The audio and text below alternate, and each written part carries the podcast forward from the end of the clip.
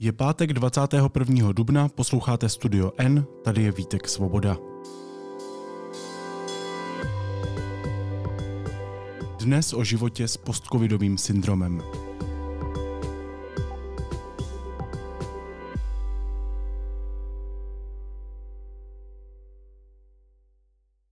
Svět mi začal smrdět 26. ledna, když jsem se doma v koupelně chystala na pracovní schůzku. Tak začala redaktorka Karolína Klinková svůj osobní text o long covidu. Jaký je život, když začne páchnout všechno kolem vás a co všechno může být příznak postcovidového syndromu? O tom si teď s ní budu povídat. Karolíno, ahoj, vítej. Ahoj Vítku. Můžeš pokračovat v tom příběhu? Jak jsi zjistila, že máš long covid? Jasné.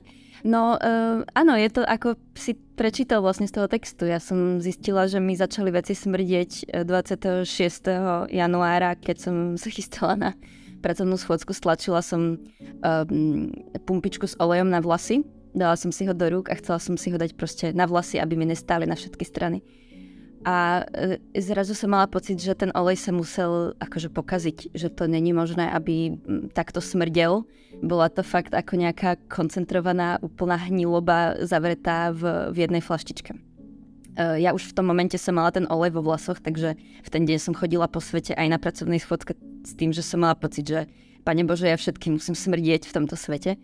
No a vlastne asi uh, o dva dní neskôr, medzi tým ten olej nejak vyprchal, takže už som si nesmrdela, ale asi o dva dní neskôr som si išla umyť hlavu a zistila som, že úplne rovnako ako ten olej mi smrdí aj šampón na vlasy. A potom som zistila, že mi úplne rovnako smrdí aj e, sprchový gel, zubná pasta, aviváž, e, prací prášok, veci na umývanie domácnosti ako prostriedky na, na, na čistenie všeličoho. A, a to bol vlastne moment, kedy som si uvedomila, že to naozaj není o jednom oleji a že to bude asi nejaký väčší problém.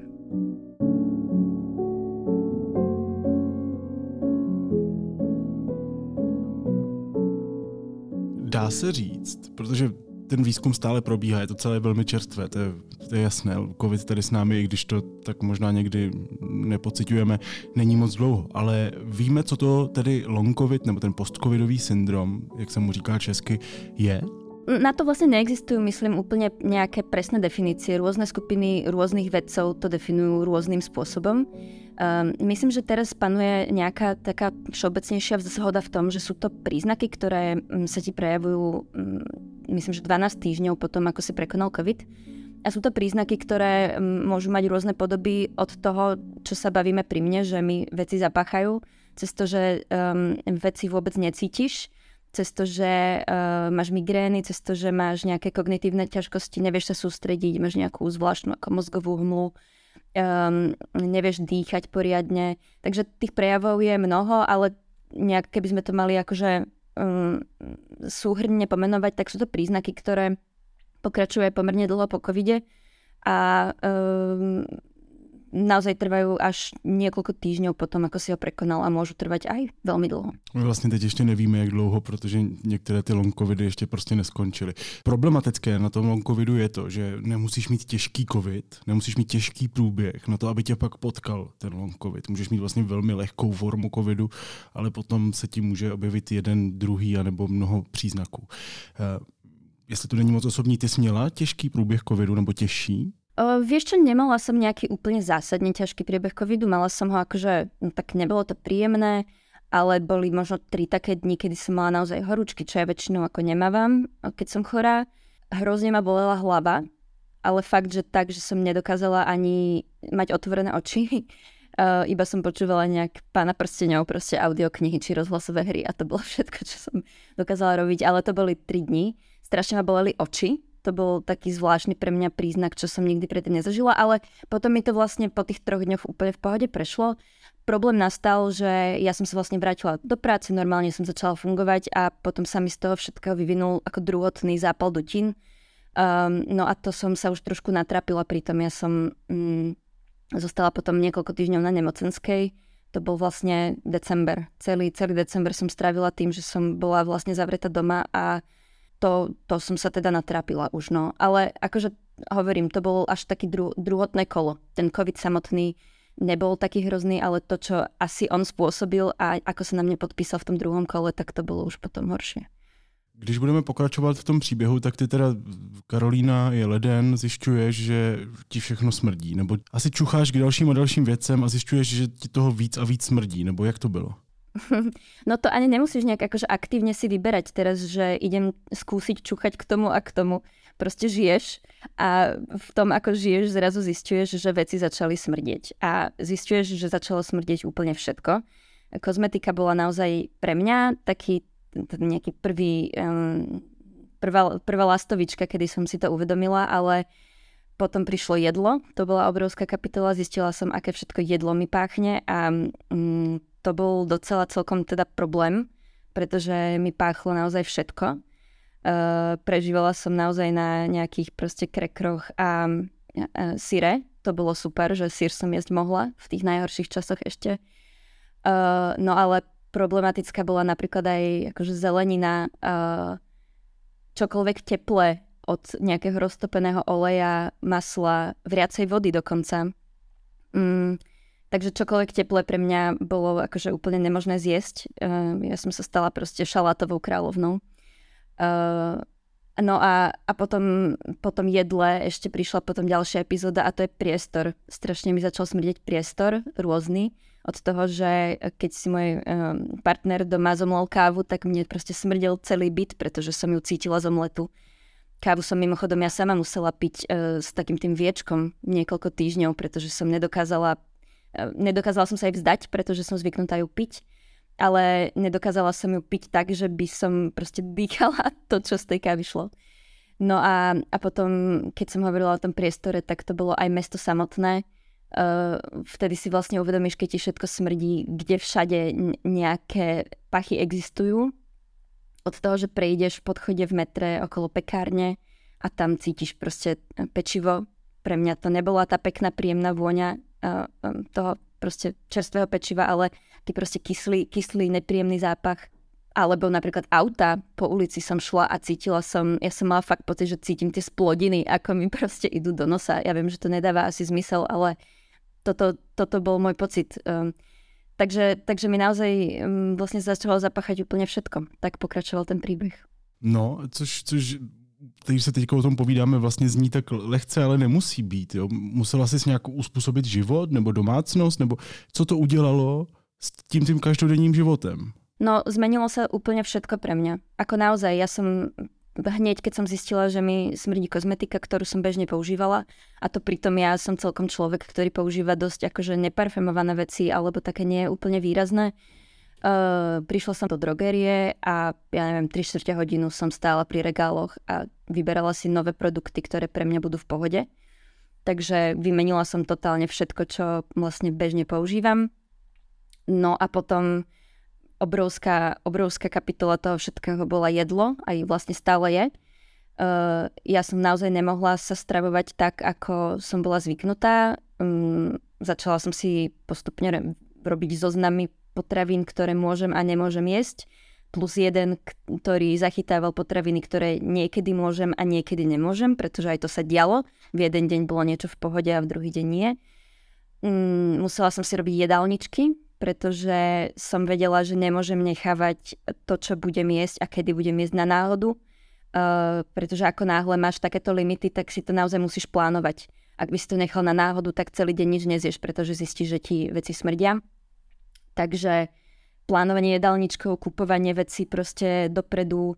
Večer som sa vrátila z práce a musela som si pripraviť jedlo na druhý deň, pretože na druhý deň by som vôbec nemala čo jesť. Uh, no a potom obrovský um, dopad, ktorý ja som cítila, bol nejaký sociálny, spoločenský. To, ako som vlastne spoločensky dokázala alebo nedokázala žiť a ako som sa v spoločnosti cítila. A jak sa cítila, nebo jak to ovlivnilo tvoju spoločenskost? No, ono to trošku súvisí s tým, o čom sme už hovorili, že mi začal smrdiť priestor a, a trochu mi aj stále smrdí. Um, ako náhle máš takúto bariéru, ako náhle cítiš pachy, ktoré iní ľudia necítia, tak sa vyhýbaš niektorým miestam. Uh, ja si pamätám napríklad situáciu, kedy um, to bol naozaj ten, ten január, možno začiatok februára, čiže tie naozaj prvé týždne toho, čo ja som to zažívala a pamätám si, že sme mali veľkú poradu v práci. To je porada, kde sa stretneme ako celá redakcia a mali sme zrovna nejaký predplatiteľský úspech a, a priniesli sa torty upečené. No a všetci mali takú dobrú náladu, všetci si dávali tam spolu tú tortu a ja som musela odísť z tej miestnosti, pretože mi bolo tak strašne zle z toho pachu, ktorý som tam cítila, že som proste nevedela to vydržať. Zavrela som sa do našej kancelárie a dala som si jabko. Hej. E, takže máš proste túto bariéru. Nemôžeš sa stretávať s tými ľuďmi v priestore, ktorý ti nejak smrdí. To samozrejme platí aj pre reštaurácie a, a krčmy a proste rôzne, rôzne kaviarne v kaviarni ti smrdí káva, um, niekde v, ne, v, ne, v nejakej hospode ti smrdí pivo. Ja som mala fakt pocit, že vojdem do miestnosti a cítim tie trúbky tej, tej pipy.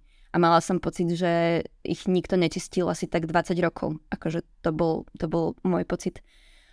Uh, no a úplne bezpečné pre mňa nebolo ani prostredie u niekoho doma, Mm, keď si šiel na návštevu, tak si nemal na niečo jesť, pretože tvoji kamoši ti pri, prichystali nejaké pohostenie, ale ty si si ho nemohol dať, takže si si priniesol uh, ten jeden druh čipsov, ktorý bol v pohode a uh, cítil si sa jak úplný hlupák, pretože um, si to nevedel vlastne úplne vysvetliť, čo, čo sa deje.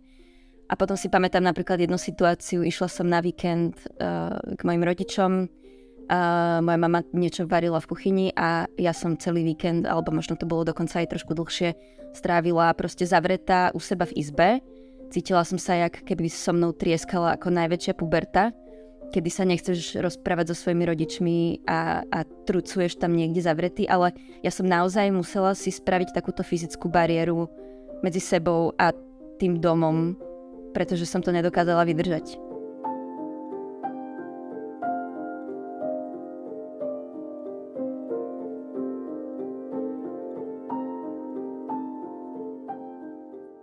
Asi je důležité si připomenout, že long covid nemusí být v ozovkách jenom to, že ti smrdí svět. Připomenu, že teda to může mít příznaky, které tě uvážou na postel nebo kteří ti znemožňují pracovat a žít a tak dále. Každopádně to, co ty popisuješ, je vlastně těžko představitelné pro člověka, kterému nos funguje normálně, protože my podle mě jsme si zvykli ty vůně nevnímat a představa, že tím vlastně neustále něco otravuje, ty vlastně na to nemůžeš přestat myslet, jo, protože pořád něco cítíš, je úplně šílená. A nevím, jestli takhle daleko chce mít, ale já si pamatuju, že tam existovala i obava o tebe ve smyslu váhy, že ty tím, jak jsi málo jedla, tak, nebo málo co jedla a tím pádem málo jedla, tak to bylo vidět a ty sama zháněla, vím, na Instagramu osobní váhu, protože jsi říkala asi už OK, tohle bych měla nějak řešit. No áno, e, asi je dobre povedať, že ja som aj za normálnych okolností celkom taký drobný človek. Um, ani za normálnych okolností nevážim ani 50 kg. Som proste malá, som subtilná. No a ako som prestala jesť tým normálnym spôsobom, ako som bola zvyknutá, tak, tak som si začala všímať na sebe, že um, bolo to hlavne teda na oblečení, pretože ja sa nevážim väčšinou, e, veľmi, veľmi výnimočne, ale na oblečení som si začala všímať, že mi je všetko veľké, akože rifle, trička, podprsenky mi boli proste zrazu veľké. Takže naozaj som si musela začať strážiť, koľko vážim, aby som mala o tom aspoň nejaké povedomie, aby som sa nedostala niekam, kde to bude už fakt problém. Uh, už to veľmi teraz nerobím, pretože mám pocit, že už som sa to naučila aj lepšie vnímať, ako, ako, to, um, ako to je vlastne s mojim telom a s mojou váhou. Takže váhu za chvíľku, uh, za chvíľku vrátim. Hanka, ďakujem za, za požičanie a čo skoro ju dostaneš naspäť. uh, ale áno, akože boli tam aj tieto obavy a, a, a vlastne mám pocit, že Vieš, že tá váha to je len nejaký jeden parameter, ale ja som naozaj mala, mám, mám pocit, že som bola naozaj ďaleko slabšia celé tie týždne, keď som je proste jedla, ako som jedla, zrazu naozaj ješ úplne iné veci, v niečo možno ďaleko zdravšie, pretože som začala jesť o mnoho viac zeleniny a, a tak, ale proste tvoje telo není zvyknuté fungovať tak, ako, ako zrazu funguje a myslím, že sa to podpísalo aj na tom, ako, ako som bola proste um, schopná nejakej aktivity, ako som sa cítila vlastne aktívna alebo neaktívna.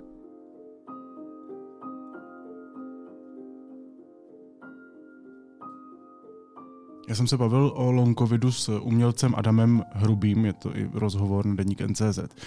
A on long covid má dlouhodobě, opravdu dlouhodobě a opravdu ho to velmi zasáhlo. Je izolovaný, schovaný před světem. On mluvil o ideálu oběti. Jo? O tom, že když někdo nemá viditelný, paralyzující problém, když neleží na lůžku, když není od krve, dejme tomu, rozumíš, eh, tak společnost ho obtížně vnímá jako oběť. Že ta neviditelnost toho komplikuje to, aby člověk byl vnímaný jako někdo, kdo nějakým způsobem trpí. Zajímá mě právě ta neviditelnost, to, že musíš někomu vysvětlovat něco, co si vlastně neumí představit, to, že, že, že, že, že přesně, jsi u kamarádů a potřebuješ se chovat úplně nějak jinak, jsi u rodičů, potřebuješ se chovat nějak úplně jinak, ale nikdo to, rozumíš, cítila jsi něco takového? No velmi silno.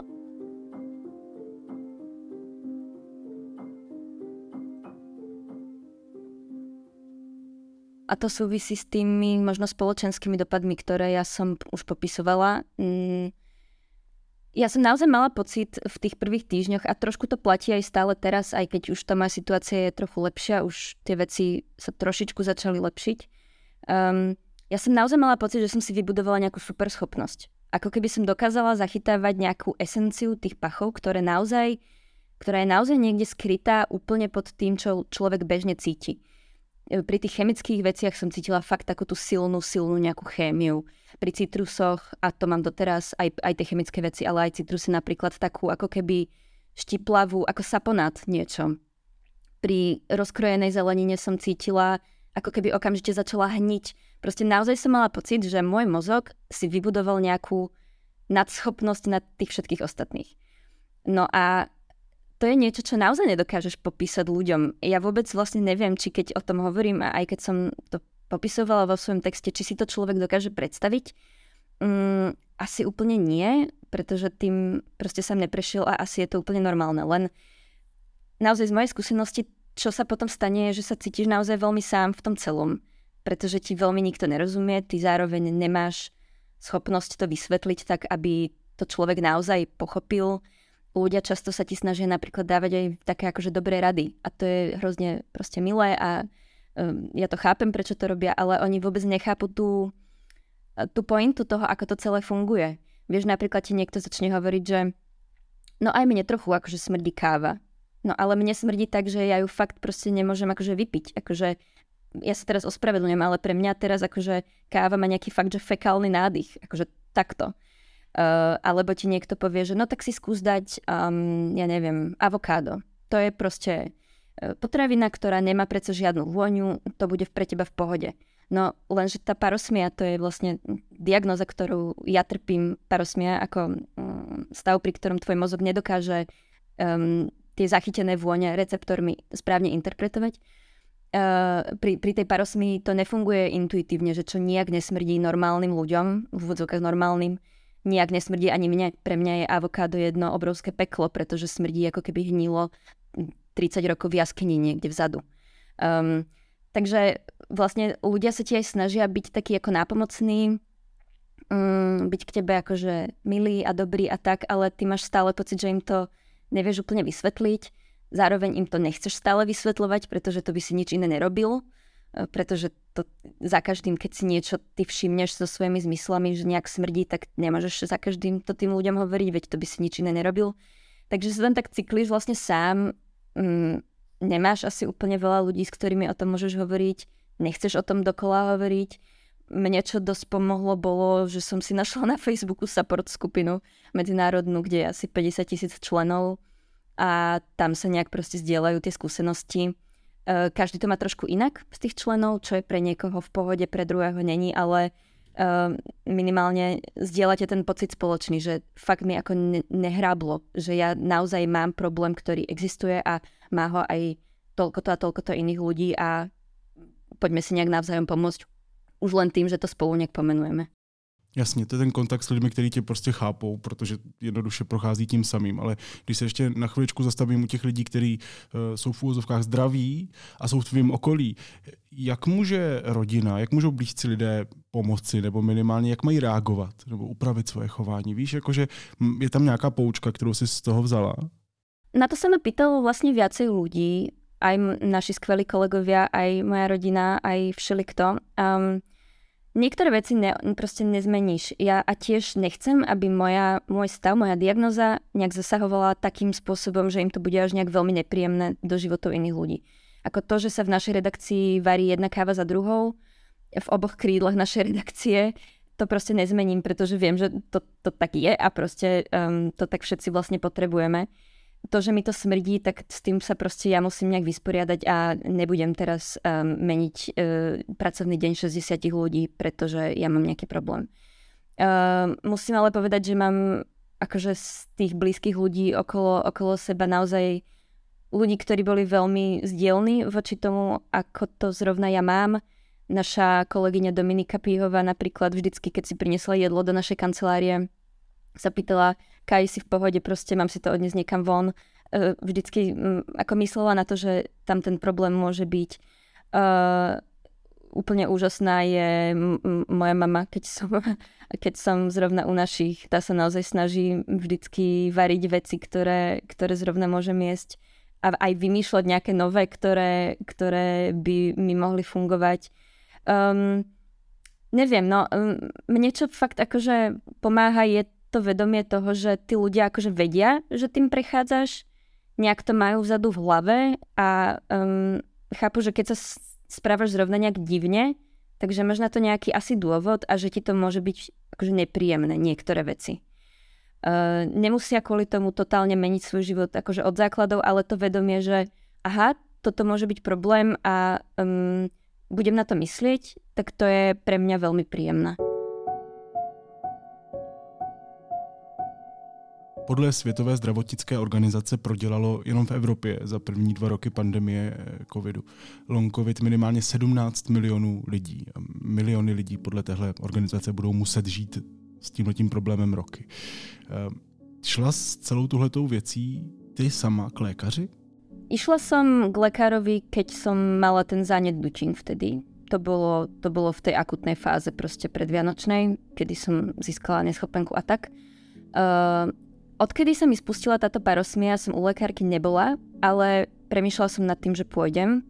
Ja som zvolila takú čakaciu metódu. Hmm, hovorila som si, že počkám, ako sa to bude vyvíjať, pretože ja som sama nevedela, akože o čom vlastne všetkom tá diagnoza pre mňa je. E, čo všetko mi to zasahuje. Čo, akože vôbec som ani nevedela, ako to popísať k tej lekárke, ak k nej pôjdem.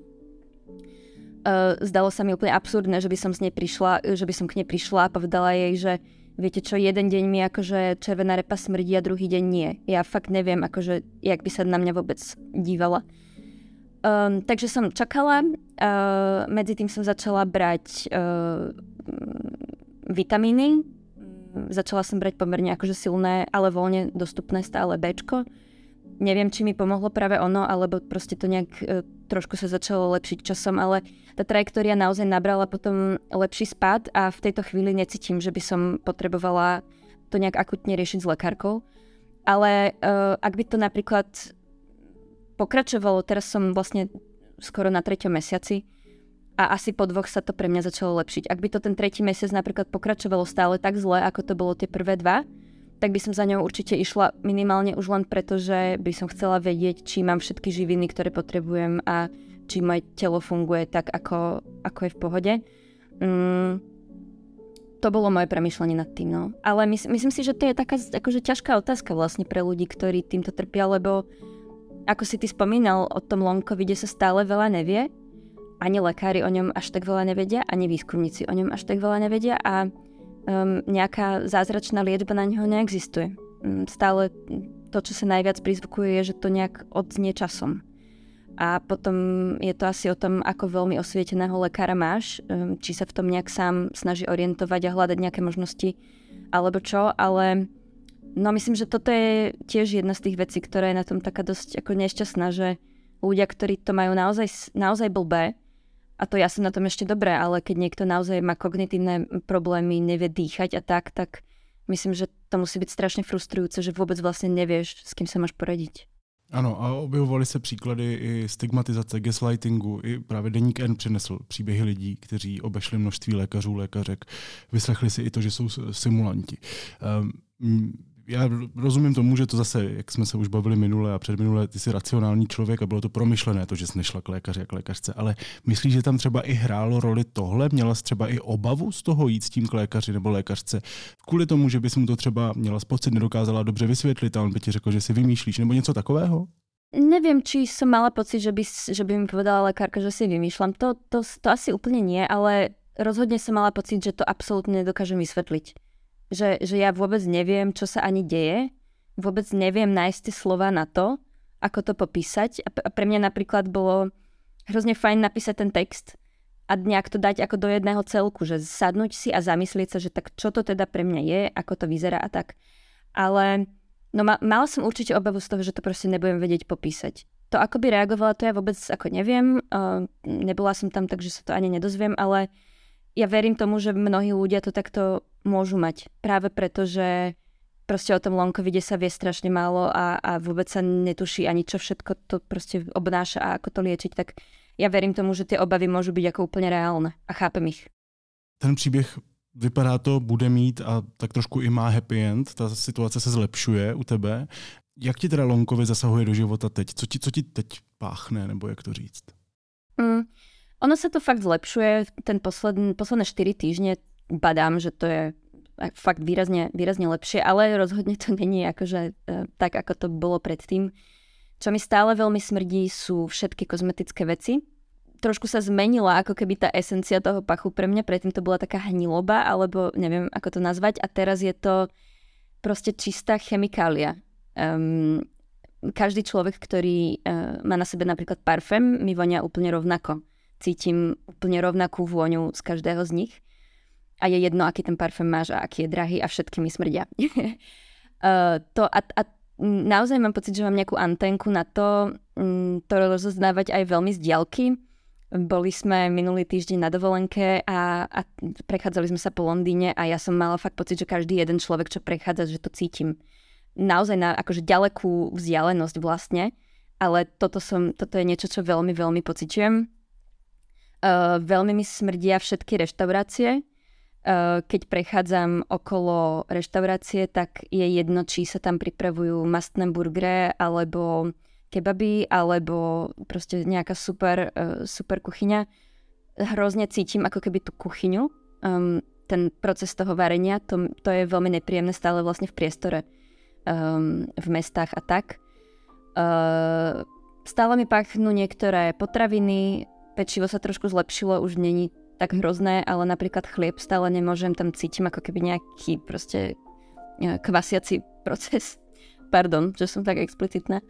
Um, citrusy sú fakt úplne ako, ako saponát. Um, biely jogurt je ako niečo, čo, čo už veľmi dlho hnie. No proste zostávajú niektoré tie veci stále um, veľmi podobné, niečo sa trošku lepší, nie, niečo úplne nie. Ale už mám minimálne pocit, že nejak sa dokážem najesť a už som dokonca mala aj uh, pizzu. Takú síce chudobnú, ale bola to pizza, tak to bolo super.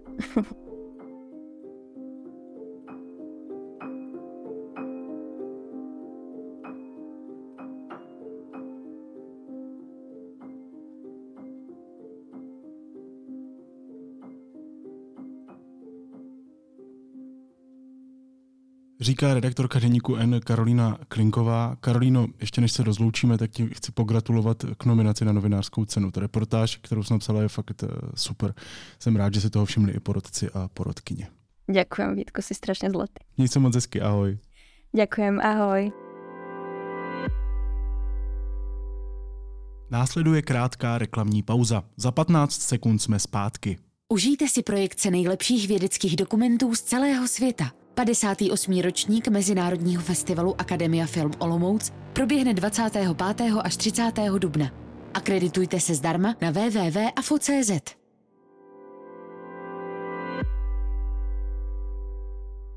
A teď už jsou na řadě zprávy, které by vás dneska neměly minout. Česko zřejmě bude ze zákona vynakládat každoročně nejméně 2% HDP na obranu. Vládní předlohu, která má vedle zakotvení obraných výdajů také zajistit stabilní financování nákladných obraných projektů k modernizaci armády, dnes schválila sněmovna. Soud v kauze Bereta týkající se vynášení informací z trestních řízení uložil pražské státní zástupkyni Dagmar Máchové tři roky a čtyři měsíce vězení. Soukromého detektiva Igora Gáborika poslal do vězení na tři roky. Policistu Radka Holuba potrestal dvou a půl letým vězením.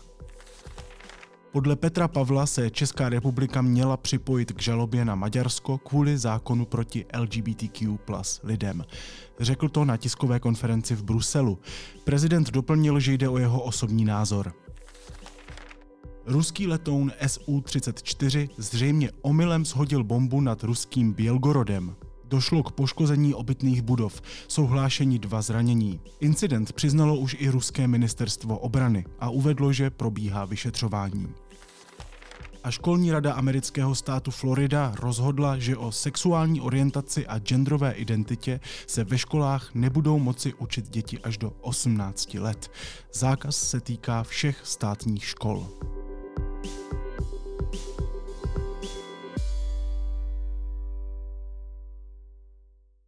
A na závěr ještě něco, co mě zaujalo a možná by mohlo i vás.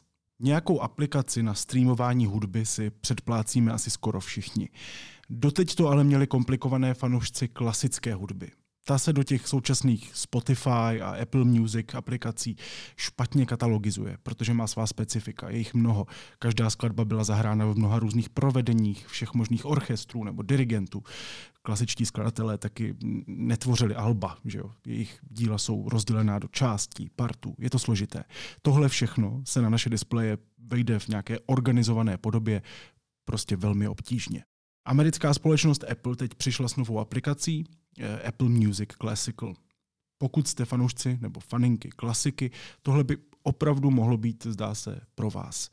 Já jsem spíš rekreační fanoušek, ale podle textů různých odborníků, lidí, kteří tomu rozumí, eh, se takhle přehledná a použitelná knihovna klasické hudby v našich kapsách ještě neobjevila. Celé je to součástí předplatného Apple Music. Pokud tuhle službu používáte, tak si tu aplikaci prostě stáhnete. Pokud ne, tak stojí 165 korun měsíčně. Apple Music Classical, to je můj dnešní tip.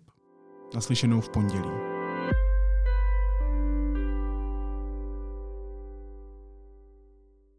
Jsou lidé tak pokojní, že i před půvabem obrazu zůstanou klidní a spořádaní jako knedlíky. Přijďte objevit půvab děl Josefa Mánesa, génia pražské umělecké scény poloviny 19. století.